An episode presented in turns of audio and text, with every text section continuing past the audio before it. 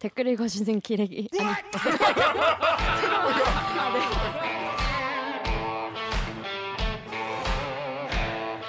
아 댓글 읽어주는 기자들. 기레기 아닙니다. 지금 여러분은 본격 KBS 소통 방송 댓글 읽어주는 기자들을 듣고 계십니다. 집콕 캠페인 대리기와 함께 합시다. 집에서 적적할 여러분을 위한 대리기 방송이 오늘도 마음에 든다면 좋아요 버튼을 대리기 알람을 가장 먼저 받고 싶다면 구독 버튼을 잊지 말고 꼭 눌러주세요.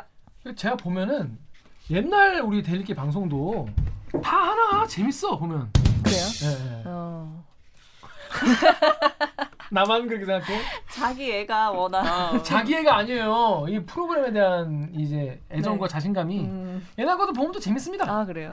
자 그래서 이 집에 계시는 동안 이 댓글 읽어주는 기자들 자동 재생해놓고 그냥 플레이 해두시면은 옛날 것도 보면 또 옛날 거 나름대로 또 재미가 있다 이런 말씀드리겠습니다. 왜 또 우리가 또 더 젊어요?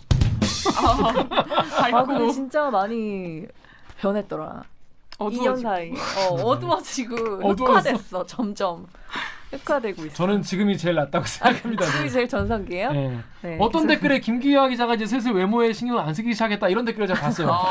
옛날에 머리에 힘도 주고 애가 어 배도 안 나오고 하더니 어. 애가 이제 배도 나오고 그리고 뭐 머리도 신경 안 쓴다. 뭐 이런 얘기가 있는데? 아닙니다. 이게 더돈 많이 들어간 머리입니다. 더 신경 썼어. 빠마도 하고 예? 엄청 힘주는 머리. 네, 여러분 힘 중에 돈 준 머리. 아무튼 여러분 그거 오해니까요. 앞으로 더 신경 쓰도록 하겠습니다.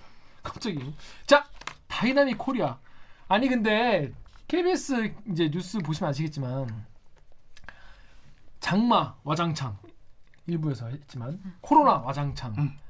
태풍 와장창 뭐, 이뭐 뉴스가 없어. 뉴스가 없어 들어갈 자리가 없습니다. 들어갈 자리가 없어 그런다가 그런데다가 지금 뭐 코로나를 몸소 또 열심히 옮겨주고 계시는 분들도 계시고 거의 뭐 거의 그 정도면 범죄 집단 수준 아니에요? 맞아요. 진짜 네. 너무 테러리스트 조직적으로. 너무 충격적인 그런 뉴스가 많았는데 아무튼 이렇게 다이나믹한 코리아에서 이 주목받지 못한 뉴스 또 정리되지 않는 뉴스들을 정리해서 저희가 전달해 드립니다. 묻힌 뉴스 무리브립 프리핑 브리핑. 빠밤. 네. 뭐 우리가 원래는 제일 적었던 달이 코로나 환자가 하루에 확진자가 여섯 명인 날도 있었던 것 같은데 그죠? 여덟 명인가 뭐한한 자릿대. 것 같은데 지금 갑자기. 또 200명대 계속 음, 그렇습니다. 그래서 22일엔 397명, 뭐 400명 거의 뭐 가까이 되는데 사랑제일교회와 이8.15 집회와 물론 뭐 다른 곳에서 방역 구멍이 있을 수도 있지만 가장 대표적이고 그리고 또 가장 방역에 협조를 하지 않는 분들이 음. 바로 이분들이기 때문에 이 관련 뉴스가 KBS에서 꽤 있었는데 제가 보니까 약간 정리를 좀 한번 해야 될 필요가 네. 있겠더라고요. 이게 뭐 중구난방이고 너무 많아가지고 어떻게 지금 진행된 건지 잘 모르겠는데 그래서 요 내용에 대해서 저희가 한번 정리를 해보려고 합니다. 자, 먼저 8.15 집회, 8월 15일에 있었던 광화문 집회 있잖아요. 음. 왜 모였는지, 네. 왜 집회했는지 왜- 모르는 왜, 분이 왜 많아요. 광복절에 이 집회를 했는지를 모르겠어. 쉬는 날이니까 하지 않았을까요? 갑자기요? 어. 자, 여기 댓글 우리 인스티제 댓글 강병수 기자 읽어주시죠. 인스티제 익명으로 남겨주신 댓글입니다. 근디 나 잘 몰라서 그런데 광화문 집회 왜 한구임? 이 사람들 뭘 위해서 모인겨? 여기는 익명으로 문재인 대통령 탄핵하라고 모였겠지 뭐. 음, 그렇습니다. 이 뭐 그날 뭐 발언하신 분이 워낙 많은데 가장 유명한 분이 지금 우리 전광훈 목사님이잖아요. 목사가 이미 파면됐기 때문에 목사 아니다 이런 분도 계신데 뭐 전광훈 목사라고 그냥 통칭을 하겠습니다. 예, 근데 이분 목사님이 이제 뭐 연설을 했어요. 거기서 연단에서 연설했으니까 그 집회의 성격을 제일 잘 보여준다고도 할 수 있겠죠.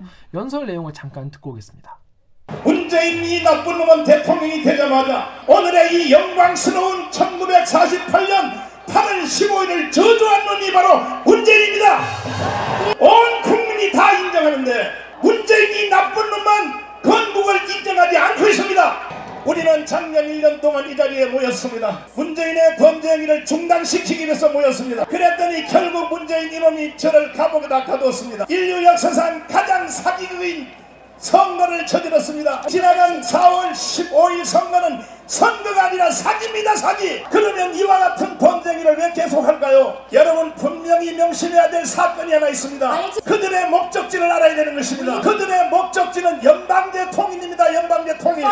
문재인이가 대통령 연설할 때 연방제 통일을 주장했습니다. 낮은 단계 연방제입니다. 결국은 일국가 이체제를 하자는 것입니다. 그래서 연방제 통일을 하겠다는 것입니다. 야산 반드시 대한민국을 해체하고 북한에 나갔다 바치려고 하는 것입니다.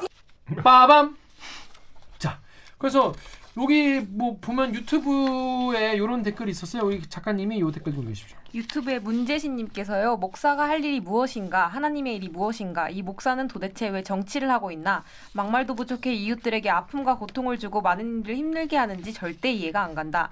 예수님의 덕목이 사랑이다. 어떻게 이렇게 이기적일 수 있을까? 하나님이 보고 계십니다. 참으로 교인인 게 부끄럽고 안타깝다라고 하셨어요 주변에 요즘에 개신교인 분들이 이런 말씀 많이 하세요. 네, 아. 정말 나, 나도 개신교인데 내가 좀 부끄럽고 내가 참 어디 가서 이렇게 내가 이렇게 뭐 당당하게 말하기가 정말 힘들다는 말씀하시는 분도 계시고 물론 당당하시다는 분도 당연히 계십니다. 당연히 계신데 아무튼 굉장히 이 목사님이 이렇게 막 이- 이렇게 너무나 정치적인 발언을 막 하고 계시니까 황당한 거예요. 근데 우리 정연욱 기자가 워낙 이제 일상적으로 취재를 열심히 하지 않습니까? 이 삶 자체가 기자인 사람이기 때문에 늘 취재를 하고 있어요. 그래서 지금 약간 조롱인 것 같은데? 그렇죠, 정확하죠.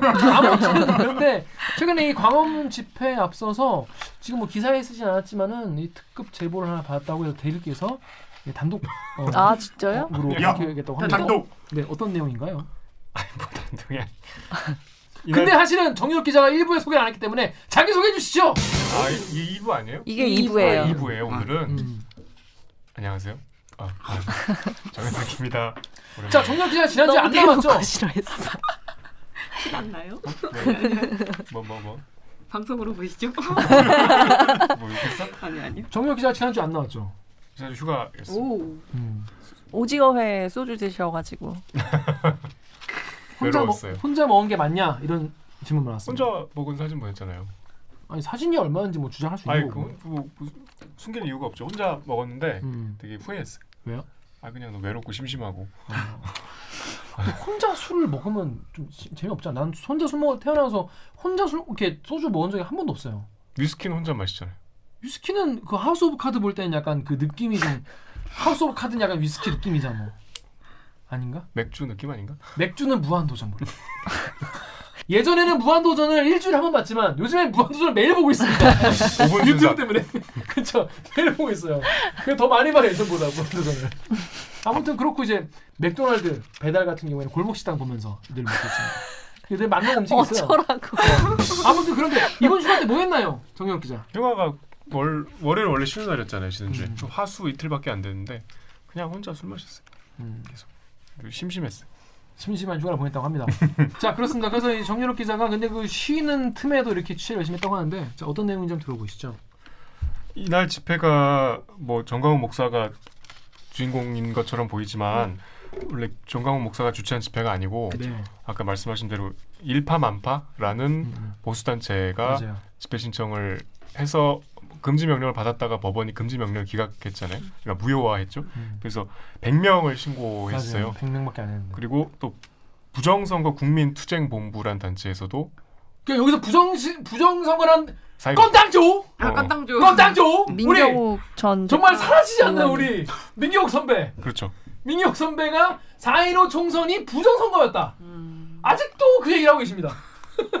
여기 나오신 모든 분들, 많은 분들이 4.15 부정선거, 부정선거로 획책되고 실행됐다는 것을 다들 아실 것입니다.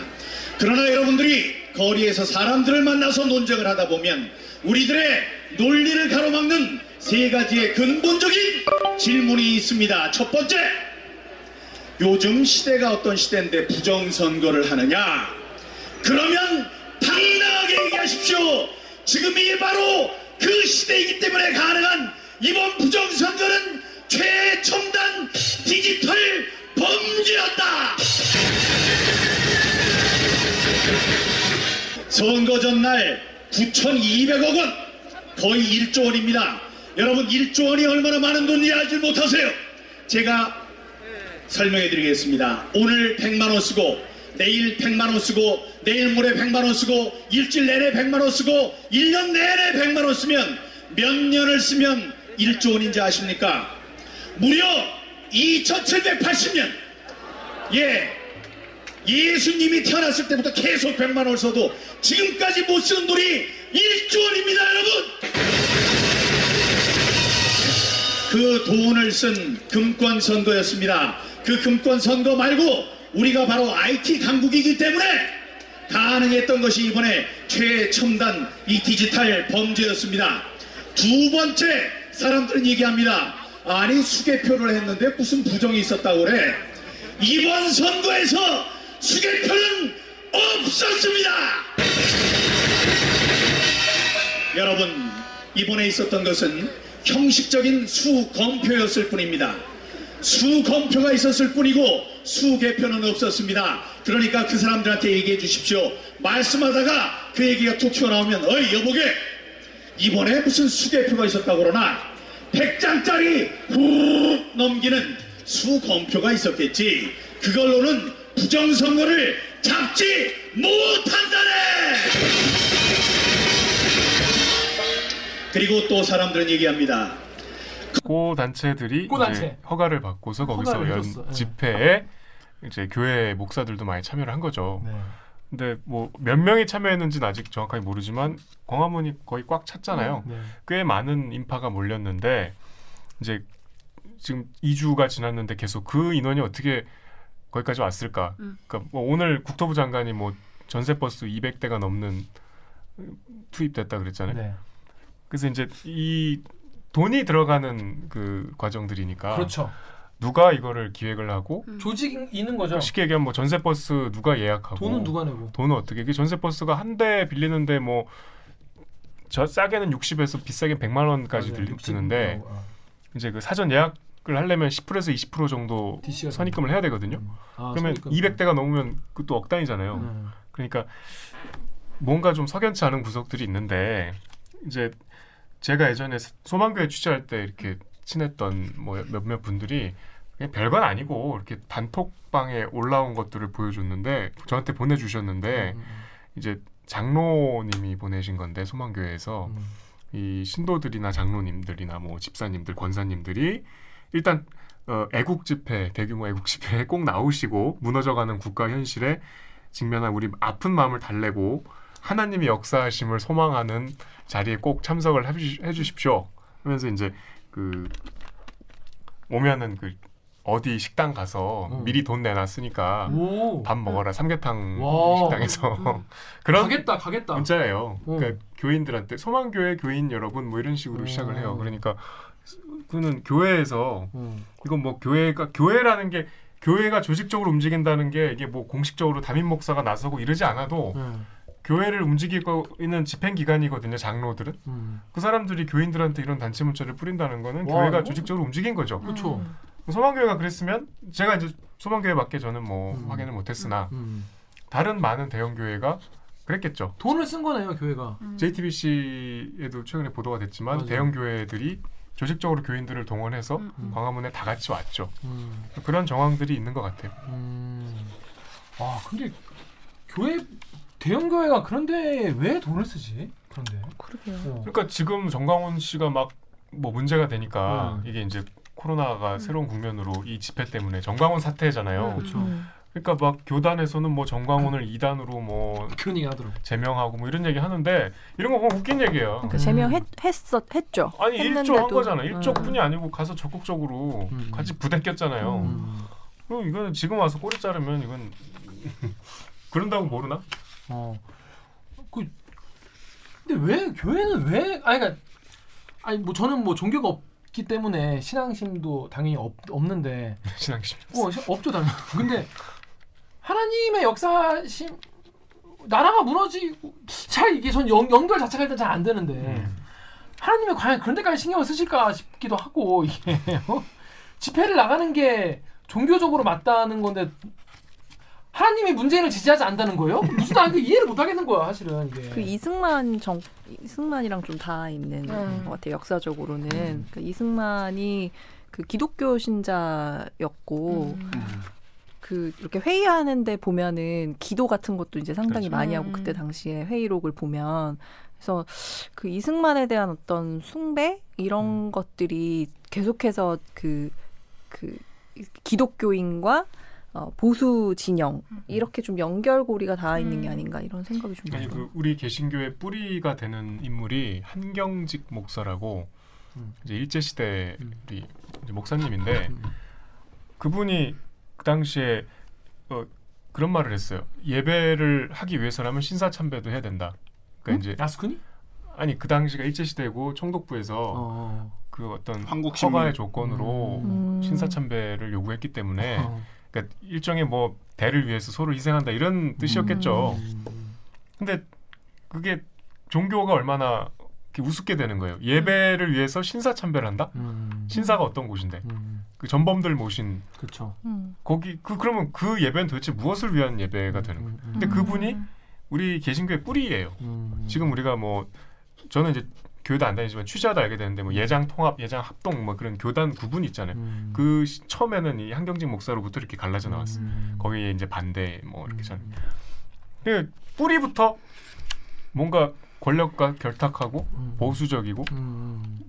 굉장히 그 권력이 약하고 굴종하는 모습들을 보였죠. 물론 당연히 모든 교인들이 그렇다는 건 절대 아닙니다. 그쵸. 모든 교회가 그런 것도 네. 모든 목사님이 그런 것도 아닌데 지금 이런 일어나고 있는 일련의 사태는 그런 어떤 음. 흐름이 있지 않느냐 이런 음. 어, 생각을 해보는 거고요. 근데 이제 우리 정윤호 기자는 또 이, 런 말을 하면서 또 기자로서는 또 현지 교회들 자성의 목소리 음. 이것도 훈훈한 리포트 있는 교회들을 또 칭찬해줘 이런 리포트를 또 했어요. 아 그래요? 아 이게 바로 이렇게 당황했는데? 연결되나? 뒷페이지 있는 거 아니었어? 그렇습니다. 뭐 얘기 좀. 아무튼 이 사랑제일교회 분들이 자꾸 모이시는데 최근에 저 KBS 뉴스에서 밝혀진 바에 따르면 정말 죽음으로 교회를 지키자 이런 멘트까지 했다는 겁니다. 우리 KBS 홈페이지 댓글 우리 어, 강병수 기자 읽어주십시오. KBS 뉴스 홈페이지에 HSR 땡땡땡땡님께서 성경에서 가장 경계하는 게 욕심인데 이들은 껍데기에 욕심이 있구나. 본인 신앙은 다 밥 말아먹고 껍데기 교회 건물을 지키기 위해 하나님, 음 그거 아니야. 어, 아니야. 아, 이제 그 사랑제일교회 분들이 그 사랑제일교회가 계속 이제 어, 시위를 하고 이게 막 전면에 나서는 이유가 예, 성북구 장이동 재개발을 알박기. 알바끼 알 때문에 아, 니냐. 이게 원래 거기가 이제 재개발되는데 이 토지 보상금으로 보상금으로 이제 뭐 20몇 억을 준다고 했는데 무슨 20몇 억이냐? 500억을 내놔 내놔라. 뭐 이런 이런 흐름이 있는 게 아니냐? 뭐 이런 킹리적 하심을 하는 거예요 어떻습니까? 그 뭐 뻔하죠. 지금 교인들이 막 불침번 수고 지켰잖아요. 지금은 뭐 뭐 좀 흩어졌지만 들어올 테면 들어와 봐라 막 이러더라고 초반에 예. 어. 그 오죽하면 주변에 상인들이 건물에 사랑제일교 교인 못 들어오게 했겠어요. 음.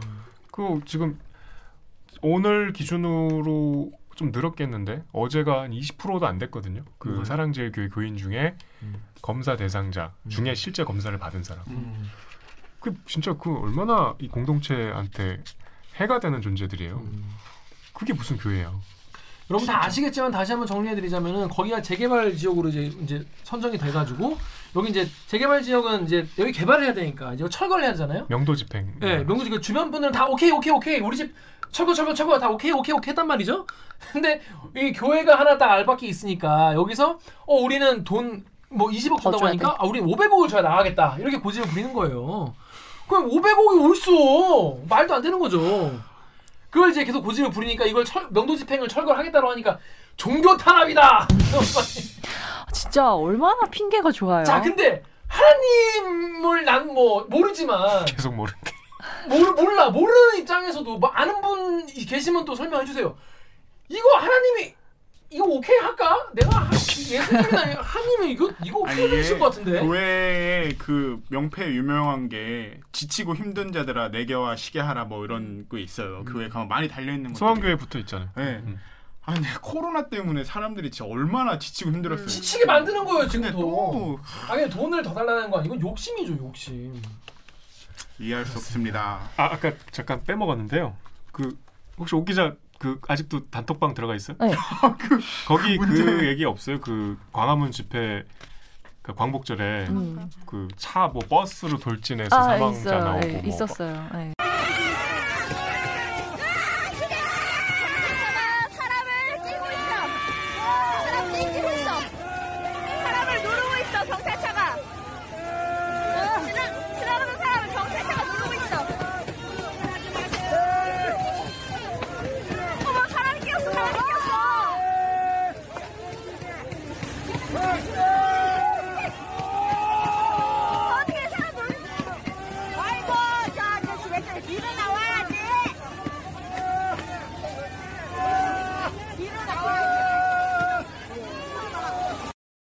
우리도 제보가 들어왔어 그날. 어 무슨 제보? 이제 그날 저는 이제 뉴스 해야 되니까 계속 앵커 앵커. 보고 음. 있었는데 아침에 우리 사회부의 제보가 음. 그 우리 집회 때 이렇게 경찰 버스 이렇게 붙여놓잖아. 그렇죠. 근데 그 사이에 사람이 끼어 죽었대. 그런 제보가 왔어요. 그래서 어. 막 굉장히 격앙된 제보. 그러니까 그8.15 집회 때 예, 예. 8.15 집회에 참석한 분이 참석한 분으로 추정되죠. 뭐 그쵸? 제보 제보자니까. 예? 뭐 버스에 사람이 뛰어가서 죽었다는 말도 하고 어. 뭐 끼어서 죽었다는 음. 말도 하고 하여튼. 그럼 당연히 이건 큰일이잖아요. 큰일이죠. 그게 사실이라면 그렇죠. 취재 기자들이 열심히 확인을 해봤는데 그렇죠. 예. 뭐 시경에서도 그런 일 없다 그러고 어. 음. 소방서에서도 뭐, 뭐 그 경상 신고 말고는 없다 그러고 음. 뭐 관할 종로 소방서도 음. 뭐 접수된 거 없다 그러고 결국 없는 일로 음. 확인이 안 됐어요. 만약에 그런 일이 있었다면 지금까지 기사 한 줄도 안 나왔겠어요. 나겠죠. 근데 뭐 버스가 돌진해서 사람을 죽였다는 얘기도 있고 경찰차가 후진해서 뭐한 굉장히 명 사망. 예 그러면서 막 그 원래 차벽 같은 거 이렇게 세워 음. 놓잖아요. 근데 거기에 사람이 이렇게 들어가서 그냥 이렇게 찍은 거 같아요. 섭외하지 마. 걱정될 수 있잖아. 근데 거기 사람이 껴서 죽으려면 거기 사람이 있는 상태로 버스가 후진을 그렇죠. 했다는 거 아니야? 그러니까 그럼 어떻게 영상이 있어? 여기 여기 있어. 음. 버스가 후진하는 게 아니고 그냥 정차돼 있는 버스 사이에 사람이 이렇게 들어가신 거. 들어가 있어. 그럼 그냥 들어가신 거 아니에요? 뭔지는 공간에? 모르겠어. 저희도 이렇게 길 지나가려면 그러니까 그게 지금 근거가 되는 영상이야? 네. 예. 그러니까 그날 가짜 뉴스가 상당히 많더라고요. 너무 뭐 여러 가지 그 커뮤니티 보면 왜 이런 건 취재 안 하냐, 인- 언론하고 정부가 결탁해서 숨기는 숨- 진실. 숨기는 게 아닙니다, 여러분. 죽지 않았습니다. 그래서 보도 안 한 거예요. 그래도 니네가 몰라서 그런 거다. 아니면 니네가 알고도 좀 숨기는 거다. 정말 아, 아니 근데 숨기는 게 아니라 우리는 어쨌든 취재는 했어요. 보니까 네. 경찰하고 소방에 물어봤어. 음. 뭐 숨긴다면 거기서 숨겼겠지. 하여튼 거기서 경찰과. 소방이 숨겨. 그렇습니다. 지령을 받고 그랬을, 수- 그랬을 수가 없겠죠. 양보 못 하겠네 이거는. 이건 백보 아. 이보드 양보 못 하겠네 이건. 안 죽었습니다. 안 죽었고요. 이복대형. 네, 이건 양보 못 하겠고. 자 그렇습니다. 그런데 이제 이렇게 교회가 사랑제일교회에서 어, 이제 한 집회 이런 게 가장 이제 어, 이슈가 되고 지금 사랑제일교회에서 하고 있는 행동 자체가 문제가 되니까 아, 이 교회만 너무 어? 어, 일부를 가지고 지금 음. 교회들이 너무 많이 욕- 대표를 욕먹는 거 아니냐 이러고 있는데 자 근데 오. 이 개신교 연합기관인 한국교회연합 한교련인가요?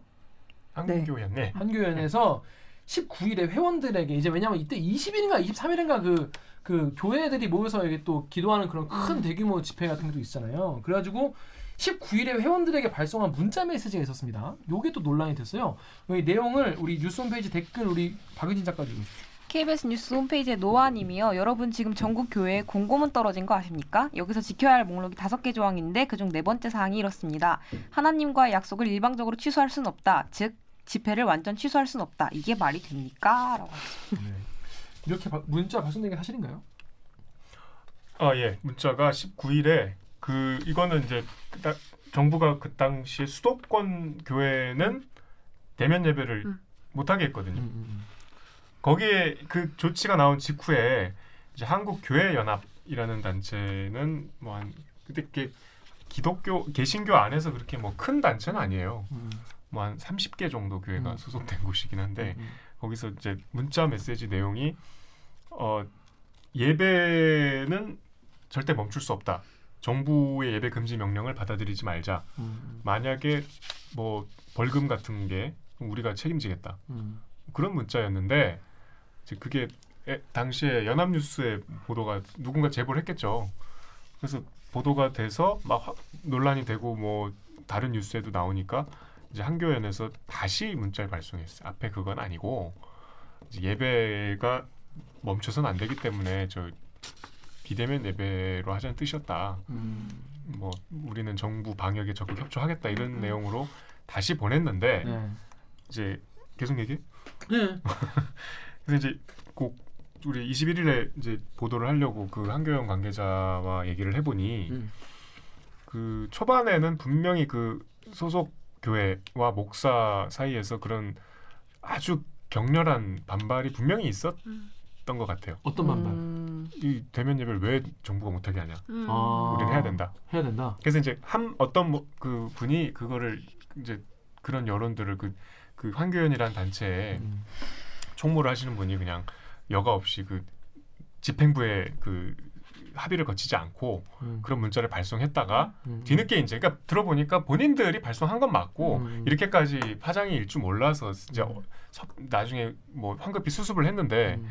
하여튼 기저에 깔려 있는 그 정서는 이거 굉장히 이거는 받아들일 수 없고 우리는 예배를 정부가 간섭하는 건 부당하다라고 생각을 그때도 하고 계시더라고요. 그래서 음. 그 마무리는 됐죠. 그 우리가 협조하겠다. 음. 이거는 잘못된 거 우리의 생각이 아니다. 근데 들어보니 우리의 생각이 맞더라라는 게 맞더라는. 그러니까 그렇게 그런 분위기가 있었는데 음. 그런 문자를 발송하니까 막 시끄러워지잖아요. 음, 음. 한교연이 작은 단체인데 사실 그렇게 화제가 될 만한 규모의 단체는 아니에요. 음. 어 깜짝이야. 어 깜짝이야. 어 깜짝이야. 어 깜짝이야. 음. 갑자기 놀라. 근데 근데. 음. 저 괜찮아? 음. 그. 그래서 그렇게 생각보다 훨씬 더 파장이 커지니까 본인들이 덮은 거지. 음. 어. 본인들이 덮은 거지. 음. 실제로는 음. 그런 정서가 분명히 있더라. 음. 그런 말씀.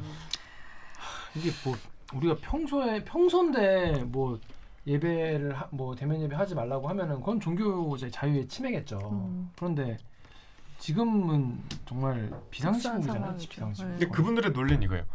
대형 교회는 비대면 예배를 할 만한 인프라가 갖춰져 있는데 음.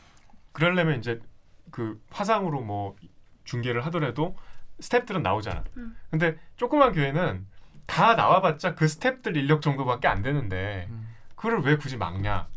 어차피 인원이 없- 별로 안 되기 때문에 충분히 거리 두고 조심해서 할 수 있다 이런 논리예요. 음. 근데 다 예외를 어떻게 그렇게 다 일일이 정책을 세우겠어요. 근데 저는 이 그 아까. 회의 때도 얘기를 했지만 이 일련의 사태를 보면서 약간 좀 혼란스러웠던 게 이 여기 광화문에 당일날 모였던 거를 보면은 아까 뭐 일파만파나 보수 단체들도 모여서 이제 집회를 하고 음. 근데 서로 이제 꼬리 자르기를 하고 있잖아요. 뭐 음. 예를 들어서 사랑제일교회에서는 그 목사가 이제 바로 직후에 이제 인터뷰를 할때 나는 우리 교인들 절대 그 자리에 가지 못하게 했다. 그러니까. 나만 대표로 갔다. 그러니까. 그리고 보수단체에서는 또 그건 사랑제일교회에서 모인 거다라고 얘기를 하고 또 뭐 정광훈 목사 연사를 보다 보면 또 되게 정치적인 얘기들밖에 음, 없잖아요. 뭐 음. 근데 이거를 대체 그러면은 이 사람들은 대체 왜 모였으며 이런 게 아무것도 없어지고 결국엔 약간 교회 예배로만 그거 되면서 교인들 뭐 개신교 막 이렇게 욕하는 식으로 또 흘러가더라고요. 그래서 이거를 대체 어디에 포커스를 맞추고 우리가 봐야 되는가? 언론은 계속 교회 얘기만 하고 그래서 좀 보면서 이거를 어떻게 봐야 되는지 음. 약간 그냥 일반인 시각에서 봤을 때 좀 많이 혼란스러웠던 것 같아요. 음. 이게 워낙 이제 다, 다양한 분들이 다양한 일로 사실 음. 다른 곳에서 모일 거였는데 가장 대표적인 게 이제 사랑교회가 되고 워낙 하는 이제 그 방역의 불협조, 비협조적으로 나오는 이유를 라- 이유라고 되는 것도 너무 일반인들로서는 약간 음. 이해가 안 되는 얘기가 많기 때문에 더 약간 사람들의 분노를 좀 음. 필요 이상으로 자아내는 포인트도 있지 않나 이런 생각이 들고 너무 이해가 안 되는 거예요. 방역이 비협조 정도가 아니라 방역을 적대시하잖아요. 네, 그렇죠. 방역 적대시하고 조롱하고. 진짜. 아까 얘기한 그 사랑제일교회 같은 경우는 그 방호복 입은 사람들한테 시비 걸고 그러니까 뭐. 옷, 막 마스크 벗기고 막 이런 거는 사실 진짜 이건 뭐, 뭐 뭘로 다스려야 되는 거야 이거는 그냥 특수 폭행도 아니고 이거는 뭐 거의 살인미수로 봐야 되나? 뭘로 봐야 되나? 이건 진짜 방역법은 당연히 위반이고. 그건 그냥 너무 비상식적인 행동들 많이 하셔가지고. 그러니까 우리가 저 3월에 신천지 얘기 많이 했잖아. 아 씨, 신천지는 신천지가 양반이었어. 그러니까. 참. 진짜 숨기만 했- 했지 막 폭력적으로 나오고 이러지 않았는데 더 섬뜩한 거는 지금 이제 확진자들이 그 동선이 공개가 되잖아요. 음. 그럼 예를 들면 뭐 서울의 노원구에 뭐 고등학교 교감 선생님이 확진됐는데 사랑제일교회를 가셨다. 음. 그러니까 사랑교회 제일교회 그 신자들이 이상한 그 사이비 집단이 아니라 음. 곳곳에 우리 같이 만나는 이웃들이었던 저, 거예요. 아니 그리고 지역에서도 버스 타고 올라가서 예배에 참석하는 그 분들. 사랑 제일교회 그 신자들 주소가 전국에 다 퍼져 있어요. 맞아요. 그러니까 그냥 이거는 뭐 특별한 사람들이 아니고 음. 어디서나 볼 수 있는 음. 생활인들이었다. 그렇습니다. 아무튼 그래서 지금 이렇게 문제가 많은데 이 사랑제일교회 측에서 만드는 음. 또 전광훈 목사가 직접 만드는 이게 제일 문제죠. 또 관련된 분들이 계속 만드는 가짜 뉴스가 너무 많은데 이거 그냥 일반인들이 그냥 듣기만 해도 정말 어처구니 없는 이야기들을 음. 많이 하고 있는데 워낙 많아가지고 강병수 기자 가몇개 정리를 해왔어요. 자, 강병수 기자 어떤 가짜 뉴스가 돌고 있습니까? 일단 오늘 더운데 하루 종일 취재하러 왔는데 이거를 팩트 체크해야 하는 저의 어떤 정신적인 고충. 정신적인 고충과 이거 진짜 고통스러워요. 왜냐하면 어려움. 진짜 내가 필요한 취재 정말 음. 정말 누군가에게 정말 도움이 되고 그런 취재를 할 시간도 부족한데 이런 말도 안 되는 소리를 아닌 걸 확인을 좀 해줘야 되고 그렇다는 것 자체가 기자나 언론사에서 엄청 시간 낭비고 에너지 낭비예요 진짜 이런 게 없어져야 돼 이거 이거 진짜 이런 게 계속 있으니까 양지대 기사가 못 나오는데 일조한다니까 이제 이런 게 전광훈 목사가 그 확진 후에 긴급 전화 인터뷰를 한 게 있습니다. 음. 뭐이 내용을 보면 이게 사실상 지금 가장 많이 돌고 있는 가짜 뉴스의 대표적인 사례라고. 예, 할수 있는데요. 한번 힘들어도 잠깐 읽어 드릴게요. 음. 전광훈 목사의 말입니다. 음. 나는 지금도 양성이란 게 안 믿겨져. 증상도 없고 나는 뭐 멀쩡한데. 그런데 웃기는 게 보건소에서 하면 또 양성이야. 또 저 상계동에 백병원 의지병원 의지병원 가서 하면 또 음성으로 나와. 그러니까 아, 음성으로 나오셨냐 이렇게 물었더니 정광훈 목사가 다시 아 나는 양성 나왔는데 난 두 번째는 안 갔어. 차라리 여기 와서 좀 쉬는 게 낫겠다 해서 왔는데 우리 성도들의 엄청난 숫자가 보건소에서는 다 양성으로 뜨는데 가보면 다 음성으로 나오는 게 수십 명이야. 요약하면 결국 보건소에서는 양성으로 뜨는데 병원 가서 검사하면 다 음성이다. 보건소 못 믿겠다. 보건소가 거짓말 치고 있다. 여러 많이 들으셨겠지만 KBS에서도 이거 관련된 음. 딱 이런 내용의 그러니까 이건 정강훈 목사가 한 얘기인데 말고 이제 성도가 한 그쵸. 음성을 또 우리 KBS에서 보도를 했는데 보건소인데요. 네, 검사 확실히 병원 가셔서 받으셨어요? 네. 선생님이 검사를 안 받으셨는데 받았다고 하시거나 음. 자가격리를 설명드렸는데 다른 곳에 가시게 되면이 나 징역이나 벌금에 처해질 수 있어요. 음, 근데 지금 역전되고 있어요. 보건소에서 양성으로 나오는데요. 가서 되니까 음성으로 떴어요. 그래서 사랑제일교회 측에서 음성으로 안 되고 왜 보건소에서 이런 식으로 된 사람 국가에서 소송 들어가기로 했어요. 선생님 정광훈 목사가 어떻게 됐든 선생님은 지금 검사 대상자신 음, 거잖아요. 보건소는 못 믿겠다 이거죠. 보건소를 못 믿겠다 이거예요. 보건소 못 믿으시는 거랑 그리고 보건소도 나한테 전화하지 말라고요. 못 믿고 딴 데서 받았으니까 왜 자꾸 전화해요. 보건소를 못 믿어 일반 병원에서 검사를 받았다면서도 어느 병원인지는 끝까지 대답을 안 합니다. 일반 병원 어디요? 이거 말하지 말라고요. 자기는 못 믿겠으니까. 소송장은 상대방 저기 소송 당한 사람들한테 그걸 밝혀야 돼요? 왜 말을 번복하세요? 보건소 온다고 했다가 병원으로 왜 가시냐고요? 보건소는 장문 얘기하면 저 잡으러 온다고 협박하니까 무서우니까 간다 그러죠. 그거는 무섭고 양성인 건 안 무서우세요? 양성이면 뭐 어쩌라고요? 양성이면 선생님도 걸리는 거고 양성 걸려가지고 건강이 나빠가지고 그걸 어떻게 장담해요? 지금 사람 말이 통하지 않는 교인에게 양성 판정이 나오면 고발은 물론 구상권이 청구될 수도 있다고 설명합니다. 선생님 양성 낮에 나오시면 선생님 진짜 고발 대상이시고요. 병원에 나라에서 치료비 안 내주세요. 네, 지금 감- 나라가 다 치료비 지원해주면서 검사비도 무료로 해주는데 네, 선생님이. 양성이면 선생님들 다 구상권 청구할 거예요. 어, 그럼 나 저기 그 검사를 안 하고 있으면 되겠네. 쉽게 얘기하면 그러면. 그러니까 왜 그러시냐고요. 양성인 거도 모르는데 남한테 피해를 아, 왜 주시냐고요. 검사 안 하고 저 혼자 조용히 있겠다고 그러면. 막무가내로 검사를 거부하는 사랑제일교회 교인과의 전화통화는 지난 17일 인천의 한 보건소에서 건 것으로 확인됐습니다. 방역당국은 사랑제일교회 교인들의 주장처럼 코로나19 진단검사 결과를 조작하는 건 불가능하다고 밝혔습니다. 그런데도 가짜뉴스와 허위사실을 유포하며 검사를 거부하는 사례가 늘고 있다며 인터넷 등에 퍼지고 있는 유언비어 게시물에 대해 삭제를 요청하고 있다고 밝혔습니다. KBS 뉴스 김혜주입니다. 정말 충격적이어서 이제 뭐 저희 뉴스에서 다루고 뭐 다음날 뉴스공장에도 나오고 여기저기 많이 들으신 분 많이 계실 거예요. 근데 이 얘기가 정가원 목사의 이런 주장으로부터 시작이 된 겁니다. 8월 18일에. 그러니까 보건소에서는 사랑제일교회 교인이 가면 다 양성으로 만든다. 병원에 가봤더니 음성으로 뜨더라. 아, 그러니까 사실 진짜는 음성인데 보건소에서 만든다. 만든다. 정부가 우리를 마치 뭐병 걸린 사람처럼 취급하는 거다라는 게 이제 어떤 얘기까지 있냐면 보건소에 가서 검사를 받으면 양성으로 나오고 그럼 격리가 되잖아요. 그럼 거기서 바이러스를 퍼뜨린다는 거예요. 댓글에 그런 것까지 있었어요. 그러니까 그래서 절대로 보건소가 가면 안 된다. 무조건 자격리 시켜서 바이러스를 퍼뜨리니까. 그 모든 목적은 8.15 집회가 굉장히 그 전염병을 확산시키는 나쁜 집회였다는. 네, 걸 그쵸. 그 정부가 뒷받침하려고 그러니까 병을 반- 막 주입한다는 음. 거죠. 반 문재인 정권에 반대하는 사람들을 그렇게 매도하기 위해서 가둬놓고. 정부가 바이러스 걸리지도 테러를- 않은 사람을 음, 어, 그렇죠. 테러를 한다는 내용인데 하... 이거 이거 아 이거를 뭐다 사실인지를 체크하고 있어야 되는 거예요? 바이러스를 그냥 입이 너무. 뿌리나? 아 진짜 이런 얘기 듣거나 보거나 하고 있으면 진짜 자괴감 들어요 기자로서 진짜 이런 거를 왜냐 이런 거는 체크할 수가 없거든요. 아니 보건소에서 바이러스를 뿌리지 않는다는 사실을 증명을 해야 돼 우리가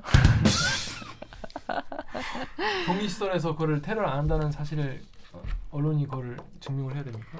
이건 진짜 거의 반년 넘게 엄청 열심히 노력하고 있는 현장의 의료진뿐만 음. 아니라 함께 노력하고 있는 시민 모두 다 모욕하는 음. 거죠. 하여튼 이렇게 생각하는 분들 계신 거예요. 오기정 기자 여기 유튜브 댓글 읽으십시오. 유튜브에서 요즘은 님이요. 문로나 이용해서 문- 문재인 정부가 만든 코로나 아, 문로나 문로나. 이용해서 중국처럼 종교 탄압 반대 시위자들 탄압하는 거 국제사회에 알려야 됩니다. 하트 따봉. 우리나라 개돼지가 키워내려면 외부에서 욕을 먹어야 그런가 보다 하고 그나마 귀를 기울임. 그리고 최진리와 자윤님께서 문정권이 부정선거 덮고 반기 드는 기독교 잡으려고 코로나 이용해 먹고 있어요. 감기도 이 정도는 합니다. 이것들이 코로나 단단히 이용하고 있습니다. 속지 맙시다. 그런데 이분의 아이디가 진리와 자유라는 거. 아니 4.15 총선이 건당조 음. 건당조 부정선거였다. 우리 민- 민경욱 선배 계속 소환되시는 민경욱 선배가 주장하고 있는 이 부정선거를 문재인 정부가 이걸 덮으려고 이거에 대해서 부정선거라는 걸 자꾸 밝혀내려는 기독교를 잡기 위해 그러니까 한 문장이 틀린 게 너무 많았어. 어디서부터 어디부터 뭐 할지 모르겠는데 부정선거 기독교를 잡으려고 코로나를 이용을 하고 있다. 음. 감기도 이 정도는 한다. 자 여기서 틀린 건 과연 몇 군데일까요?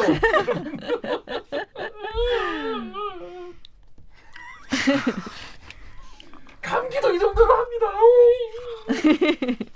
저는 이걸 문로나라고 표현을 되게 다 댓글에 많이 쓰고 있더라고요. 그래서 이걸 처음 데- 이 표현을 이런 걸 찾, 제가 들어가 볼 이유가 없으니까 처음 봤는데 이렇게 표현을 하면서 이게 되게 진짜 진리인 것처럼 그리고 네이버에 이런 댓글도 있어요. 네이버 기사 페이지마다 가서 이 사람들을 개몽하려고 댓글을 다는데 잘 안 넘어오더라. 우리가 더 열심히 개몽시켜야 된다. 뭐 이런 표현을 쓰시기도 하고. 참 아 정보가 너무 빠르게 확산되고 형 정신 차려. 혼이된다. 멘탈 어떻게 다 좋은 건 아닌 것 같아요. 응. 그리고 이 감기 관련된 내용도 정광훈 목사가 이때 크리스천 투데이에서도 이- 이제 인터뷰를 하면서 말을 해요. 뭐 되게 사람이 적게 죽는다. 근데 이제 그거를 되게 과장해서 말을 한다고 하는데 이거는 죽지 않게 의료진들이 열심히 노력해서 그걸 사망률을 낮춘 거지. 이게 그렇게 그러니까 뭐 아무것도 아닌데 너무 이거를 확장해서 언론 플레이를 한다라고 얘기하는 것 자체도 약간 박은 작가 같은 경우에는 관련 댓글 찾다 보니까 본인이 이제 빡치기 시작한 거지. 저분 이거 다 봤거든요. 영상도 다 봤는데 참 아니 제가 그때 공유했잖아요. 민경욱은 이 근거로 치명률이 낮다는 거- 얘기를 해요. 음. 그 치명률의 분모는 확진자잖아. 음. 확진자 중에 사망자잖아요. 그렇죠. 근데 이제 이 양반은 음. 이 진단 검사를 받은 사람이 분모인 줄 아나 봐. 아 그러니까 이게 치명률이 낮다는 거는 엄청 검사를 엉터리로 했다는 거래요. 거예요. 그 사람 말은 뭐라고? 야 음성인데 양성으로 판정을 해서 사망자가 없다는 거지. 아 그러니까 원래는 원래는 코로나에 안 걸린 사람인데 이 사람들까지 다 양성으로 보건소에서 해버리니까 치명률이 낮다. 그렇지. 음. 그러니까 분모. 와 이거 완전 역, 역발상인데? 와 무슨 말 이해되십니까 여러분? 이 그러니까 분모가 커진 거라는 거야. 음. 그 마구잡이로 검사해갖고 음. 음성인데 양성으로 다 포장을 음. 했기 때문에 아. 실제로 사망자와 대비해 보면 음. 치명률이 낮아질 수밖에 없다. 그치. 그런 얘기를 뭐 말로 하다 보면 실수할 수 있는데 그게 아니라 글로 정색을 하고 썼어요. 그렇 게 생각을 하고 있다는 거잖아. 그렇죠. 그런 사람이 어떻게 기자를 했지? 그런 사람이 어떻게 9시 안 터졌지? 그러니까 이게 아유, 이 사람이 이게 교육을 받는다는 거는 뭔가 좀 세상을 정확하게 보려고 하는 건데, 야 어떻게 하면 계속 그렇게 말도 안 되는 생각을 초등학생도 하지? 알겠다. 아, 진짜. 하여튼 이 진리, 최진리아 자유님의 한 문장에는 두 문장에 틀린 게 한 네 개 정도 있는 것 같아요. 제 생각엔. 물론 생각이 다를 수 있죠. 네, 지금 보시는 분들 생각이 다를 수 있어요. 다 맞는 말이다 생각할 수 있습니다. 존중하고 싶지 않지만 뭐 존중해야겠죠. 자 그런데 자 중앙재난안전대책본부 김강립 1총괄 조정관님께서 바쁘신 와중에 이런 루머가 있으니 이야기를 해주셔야 되잖아요. 아주 바쁘죠. 그렇죠. 진단 검사는 대부분 민간의 의료기관에서 선별 진료소를 통해 이루어지는 등 방역 당국이 인위적으로 개입할 수도 없으며 그 결과를 조작할 어떠한 이유도 없습니다. 정부는 특정 의도를 가지고 지침에서 벗어난 범위의 대상자에 대해 검사를 실시한 바 없으며 실제하는 감염 확산의 위험에서 국민들을 보호하고자 해당 교회 접촉자에 대해 검사를 실시한 것입니다.라고 이제 또 일일이 또 다 이렇게 해명을 하셔야 되니까 바쁜데 해야 되는. 그렇습니다. 그렇습니다. 아 이걸 왜 아니라고 하고 있는지 합니다. 진짜 모르겠어요. 그만.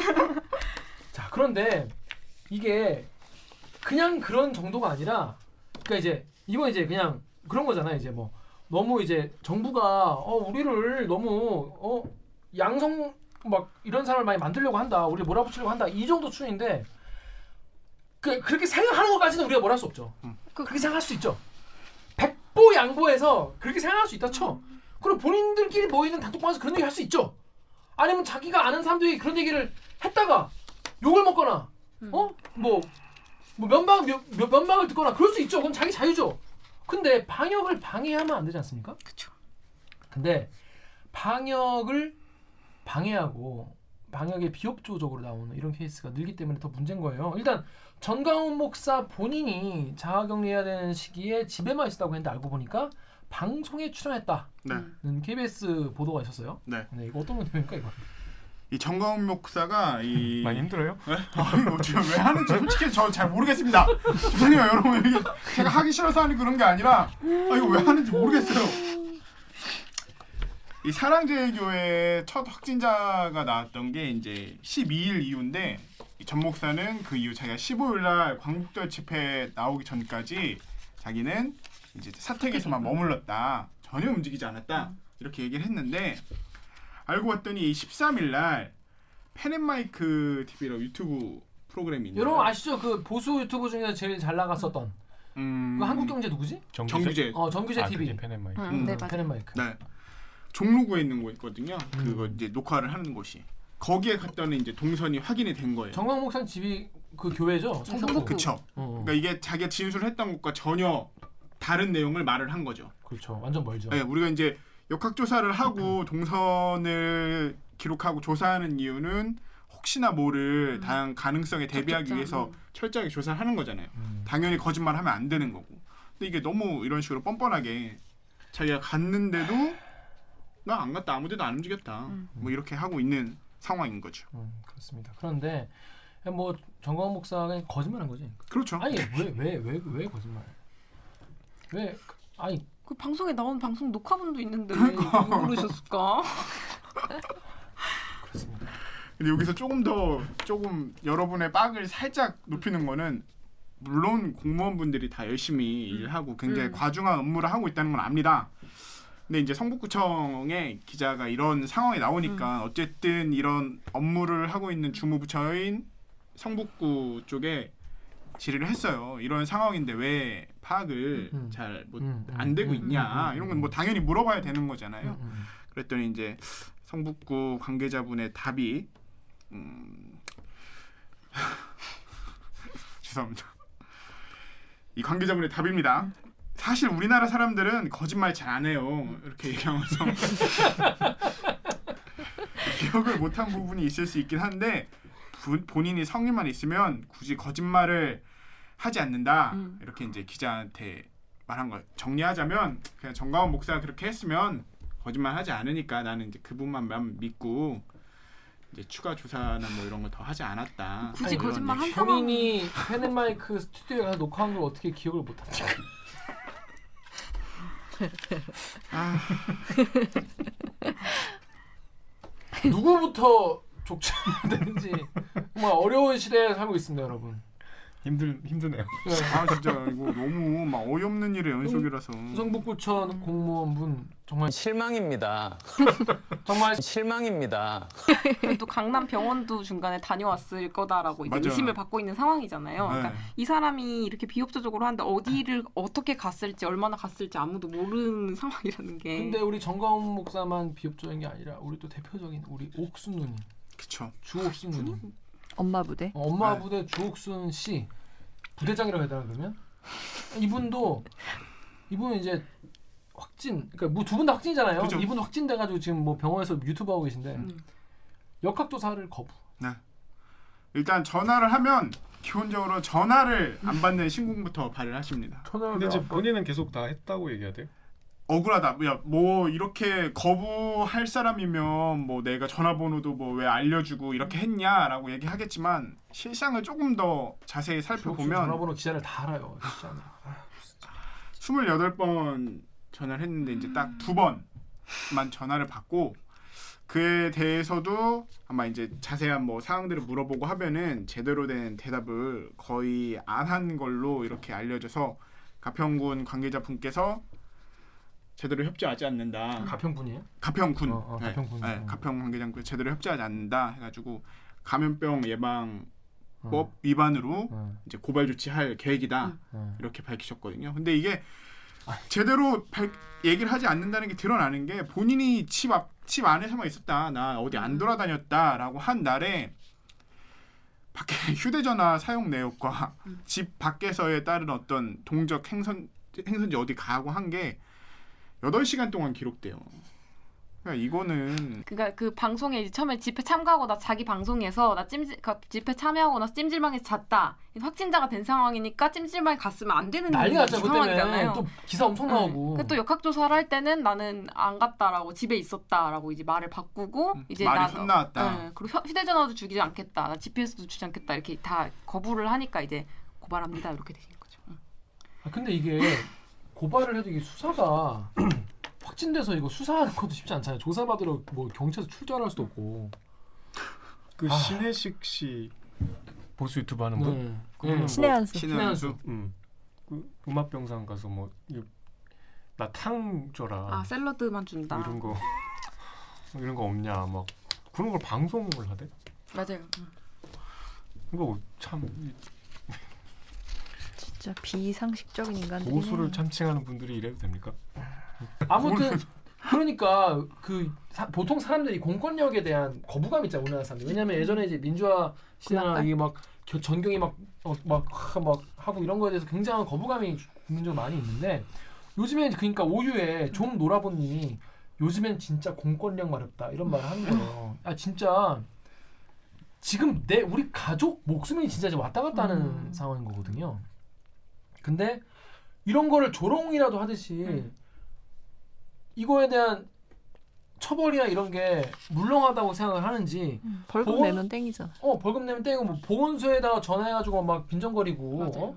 말도 안 되는 아무런 근거 없이 가지고 막 화내고 막 이러는 것들 보면은 속에서 막 천 불이 나는 거예요 일반 일반 음. 시민들은 진짜 네. 진짜 그러니까 와 강력한 공권력으로 다스려야 되는 거 아니야 아니야 이런 얘기까지 나올 정도로 음. 많은 일반 시민들이 이해를 잘 못하는 그런 상황인 겁니다. 자 그러니까 근데 그러면 그러니까 이제 교인분들 또 사랑제일교회 교인분들 또 이런 분들이 자기들끼리 이런 팁 꿀팁 공유하는 겁니다. 오기정 기자가 여기 트위터 댓글 읽으시죠. 트위터에 대한민국님이요.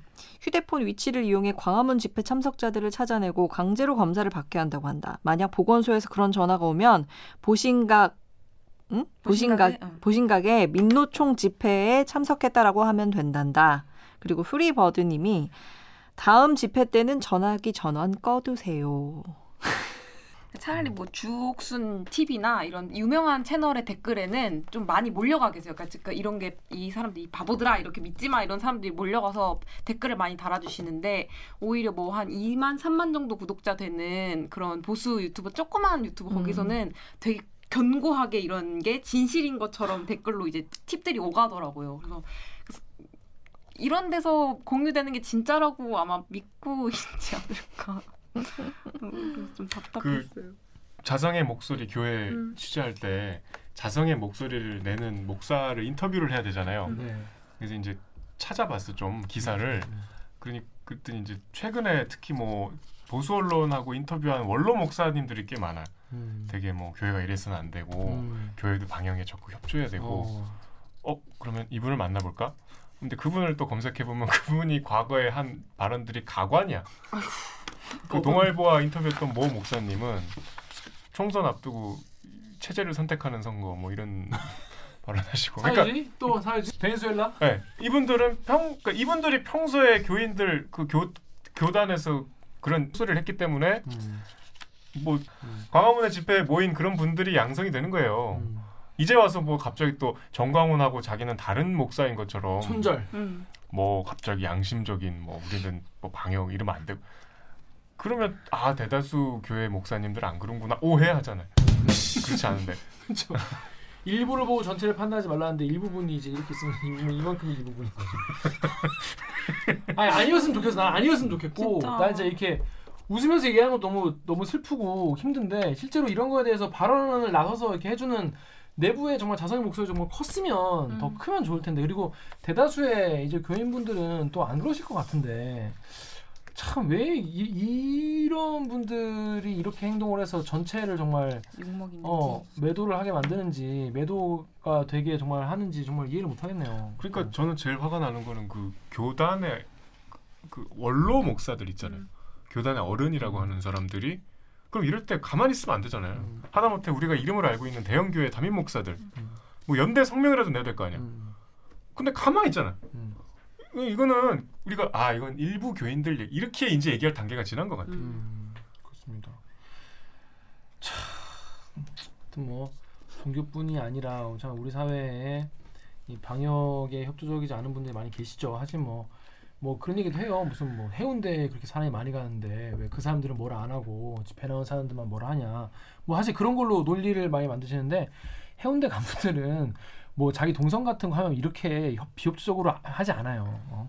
다 나오라고 하면은 나와서 검사 받고 자가격리도 하고 그런 분들이 많은데 이렇게 비협, 이게 방역이 비협조적이기 때문에 애초에 모였던 의미 자체도 많이 퇴색이 되는 게 음. 아닐까. 예.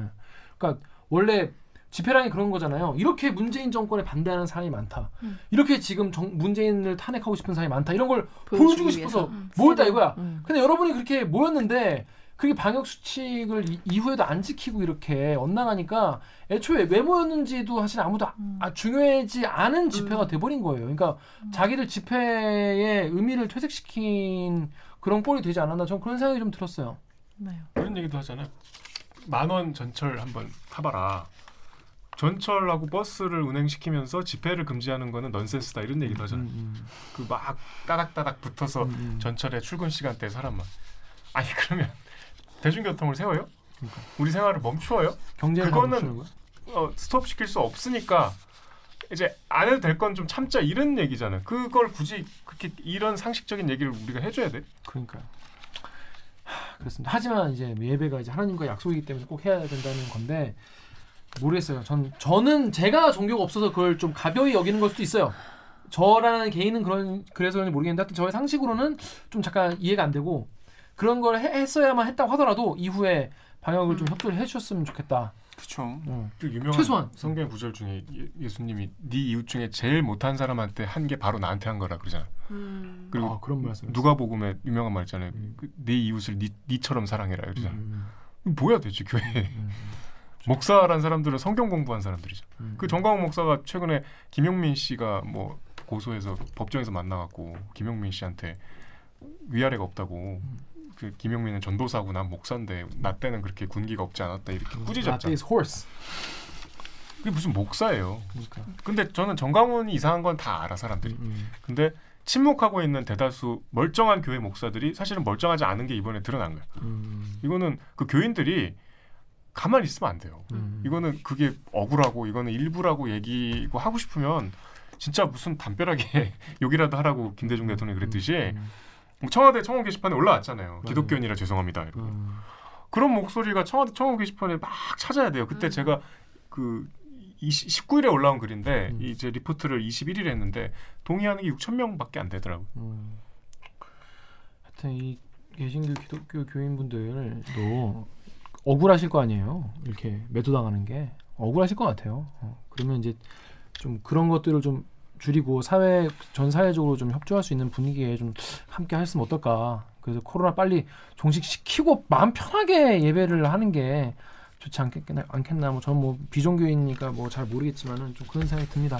3당이 올라오면 진짜 거리에 불 다 꺼지는 거예요, 진짜. 네. 자영업자분들 지금 생계가 지금 안 그래도 힘든데 지금 더 힘들어지고 정말 지금 뭐, 뭐, 뭐 노래방이나 음식점이나 술집이나 지금 뭐 사람 상대하는 업종은 지금 다 지금 난리잖아요. 지금 3단계까지 가면 정말 우리 다 죽어 다, 다 큰일 나요, 진짜. 좀 좀 좀 좀 아. 제발요. 근데 이거 보시는 분들은 안 그럴 것 같은데 참. 이거 안 보시는 분들이 얘기를 들어야 되는데. 그러니까 이거를 누가 그 보수 아, 보수라고 하면 좀 그렇고 그 이상한 단톡방에 음. 저희 프로그램 링크를 누가 뿌려줬으면 좋겠어. 유정아 네가 좀 풀어. 근데 그냥 그러면 뿌리고 이제 나와요. 강제가 탄로나잖아. 자, 그러면 다음 뉴스는 우리 오구정 기자가 준비했죠. 어떤 내용입니까? 네, 다음 뉴스는 일본 최장기 총리된 아베 또 병원행 국민 50% 사퇴해야. 네, 우리 아베 씨가 또 뉴스입니다. 아베 씨. 아베 씨가 아베사. 국민들로부터 약간 이제 버림받는 분위기다 이런 내용이에요. 네. 아베 씨에게 굉장히 특별한 날이지 않습니까? 오늘이 24일. 어제가 24일이. 음. 네. 24일이 특별한 날이었는데 24일로서 아베 총리가 최장기 집권을 기록한 날이죠. 그래서 200 2200이 아니고 2799일 어우 진짜 2700 오래. 연속 99일 동안 총리직을 수행해서 총리. 예, 역대 최장기 일본에서 총리가 됐습니다. 음. 아베쿤한테 영상 편지 하나 아베 남겨주세요. 쿤이라니 나보다 나이 많아. 아베 씨. 아씨 빨리 새끼 말이죠. 근데 아니 아니. 근데 이게 자, 예. 24일이 이, 이런 이제 연속 그 최, 총리직 최장기 총리가 된 날이었는데 근데 공교롭게도 이날 병원을 또 갔어요. 음. 최근에 아베 총리 건강 이상설. 이상설이 돌고 있잖아요. 이제 일주일 간격으로 이렇게 병원을 찾았다는 것은 분명히 무슨 병이 생겼고 이거는 치료 목적으로 병원을 찾은 거다. 그런 얘기들이 많이 돌고 있고 실제로 어, 아베 총리가 10대 때부터 괴양성 그 대장염을 음. 안- 앓고 있었기 때문에 음. 2007년에도 처음 집권했다가 1년 만인가요? 음. 이것 때문에 내려온 적이 있거든요. 음. 그래서 이게 괴양성 대장염이 심해져서 혹시 암으로 뭐 번진 것은 아니냐 뭐 음. 이런 추측들이 나오고 있어요. 음, 그렇습니다. 그래서 네이버에 이런 댓글이 있는 거죠. JS02 땡땡땡님이 아베 어제 병원 갔다 왔던데 돌아가는 상황 보니까 최장수 뜩 찍고 최장수 쪽 총리 찍고 한두 달 안에 내려올 것 같다 이런 얘기를 하는데 뭐 임기가 내년 9월까지인데 지금 뭐 건강도 그렇지만 기본적으로 지금 뭐 분위기가 좀 안 좋죠 아베 씨에 대해서. 그렇죠. 아베가 지금 코로나 때문에 굉장히 스트레스를 많이 받고 있는 상황이라고 하고 황영택 선배가 쓴 기사에 보니까 이제 음. 그 정계 일본 정계에는 아베의 8말 9초설이 그 정설처럼 어, 있었다고 하더라고요. 8만 9천 군데. 그러니까 8월 말이나 9월 초에 사퇴한다는 거. 어. 그러니까 최장기 총리 그. 타이틀만 딱 달고 음. 왜냐면 지금 아베가 그렇게 염원하던 지금 도쿄 올림픽도 못하는 상황이고 그쵸. 뭐 얼마나 개헌이나 어. 이런 것도 지금 못하는 상황이고 완전히 그 궁지에 몰렸잖아요. 음. 그러면 아베가 벚꽃을 보는 정치인으로서 모임. 어, 벚꽃을 보는 모임. 어. 아베가 정치적으로 달 수 있는 타이틀이라는 거는 최장기 총리 음. 그거 하나밖에 없는데 음. 그럼 8월 24일이 지나면 뭐 여기서 이제 더는 못하지 않겠냐 임, 임기가 끝나기도 전에 이미 내려올 수도 있다 뭐 이런 음. 얘기들이 있었다고 하더라고요. 우리 방송 나가기 전에 내려오면 안 되는데. 그럼 방송 맥 빠지는데. 내일 모레? 그렇습니다. 아 무슨 기자회견 같은 것도 한다고 하는데 언제 할지 모르겠네요. 아베 건강 이상과 관련해서 오늘 하겠다고 밝혔. 그럼 이거 날리고 꽁다리 넣어. 아무튼 그 기자들한테 나와서 이제 코로나 관련해서 두 문장 읽고 그냥 갔잖아요. 음. 네. 그- 그만큼 뭔가 되- 이렇게 서, 앞에 나서는 걸 지금 잘 안 하는 분위기인데. 걸음걸이도 상당히 좀 이상하고 그리고- 응, 응, 응, 근데 저는 그 일본 언론의 특유의 그 약간 이 관음증 같은 보도 뭐 이런 음. 것들이 좀 일본 언론도 심한 것 같은데 아베가 관저에서 나와서 뭐 어디 특, 특정 지점까지 가는 그 걸음 음. 평균 속도를 몇 월부터 몇 월까지를 내고 그리고 최근에 건강 이상설이 불거진 뒤에 평균 속도를 내서 이게 몇 초가 느려졌는지 이런 거를 보더라고요. 일본도 심각하네요. 네, 근데 그러니까 그게 평균적으로는 한 2초에서 3초 정도가 느려지기는 느려졌대요. 많이 안 그- 늦었네. 아, 느려지 어, 그 많이 안 느려졌다 싶기는 한데 실제로 그 영상을 보면 또 아베 총리 걸음걸이가 살짝 이상하긴 하거든요. 막 이렇게 약간 이렇게 넘어질 때 뒤뚱하면서 걷는 뭐 그런 장면들도 나오고. 그래서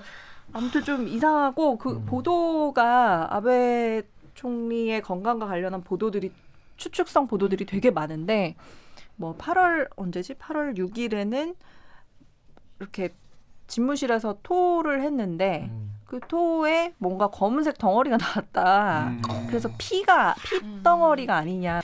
그 보도 이후에 또 일본에서 아 그게 피가 아니고 김을 먹어서 김 덩어리다. 아, 김. 삼각김밥 먹었나? 김을 먹어 도시락에 있던 김 때문이다. 뭐 이런 보도도 나오고 아무튼 네 심상치 않습니다. 그렇습니다. 아무튼 근데 좀 코로나 네. 거기도 만만치 않은. 네 거기도 만만치 않아요. 일본 사실 일본 기레기가 원조죠 사실은. 우리나라 기자 문화가 대부분 일본에서 많이 배운 게 많기 때문에 그렇습니다. 그쪽이 아무래도 좀 디테일하네요. 어. 아무튼 그런데 지금 코로나 같은 경우에는 지금 한, 한국 정부 같은 경우에 지금 우주 우주 대방어를 하고 있었는데 음. 지금 좀 약간 밀리고 있는 추세긴 하지만은 일본 같은 경우에는 코로나 지금 엉망이잖아요. 그렇죠. 아니요 지지율 많이 떨어져서 30%대로 30%? 떨어졌어요. 네. 어. 그러니까 지금 50%라는 거는 사퇴해야 사퇴해야 된다 라는 그 설문조사 같은 거. 아, GOLV 땡땡땡님이 저래도 50% 니혼지는 저 정도 해도 괜찮구나. 자, 이 50%가 무슨 의미죠? 이 50%는 이제 사퇴를 해야 된다라는 국민들의 의견이 50%라는 거고 음. 실제로 정치인의 지지율을 계속 보잖아요. 그 지지율을 보면 40%대에서 꾸준히 내려오고 있어서 코로나 이후에 지금 30%대로 완전 떨어졌어요. 30%면 엄청나게 낮은 거라고 봐야 되죠. 어. 네. 그러니까 이제 아 이제 오 아베 총리는 이제 지는 해 음. 느낌이 나는 거죠. 네. 음. 그래서 차기 후보 물망에 올라 있는 그 관료들이 집무실이 붐빈대요. 아, 역시 줄 타야 돼. 보험 들어놓는다고. 빠르게 움직이는 네, 문지방에. 불이 나는. 아, 예, 예. 그런 기사들도 있더라고요. 아 그렇습니다. 근데 파리국 댓글 우리 작가님 좀 읽어주세요. 파리쿡의 오케이님이 쓰레기차 가고 똥 차 오면 어째요? 라고 하셨고요. 후이메님이 컥 스가 관방부 장관도 후임 물망이라고요. 지금 이야기되고 있는 게 아소랑 스가인가요? 불지옥이냐 물지옥이냐? 라고 하셨습니다.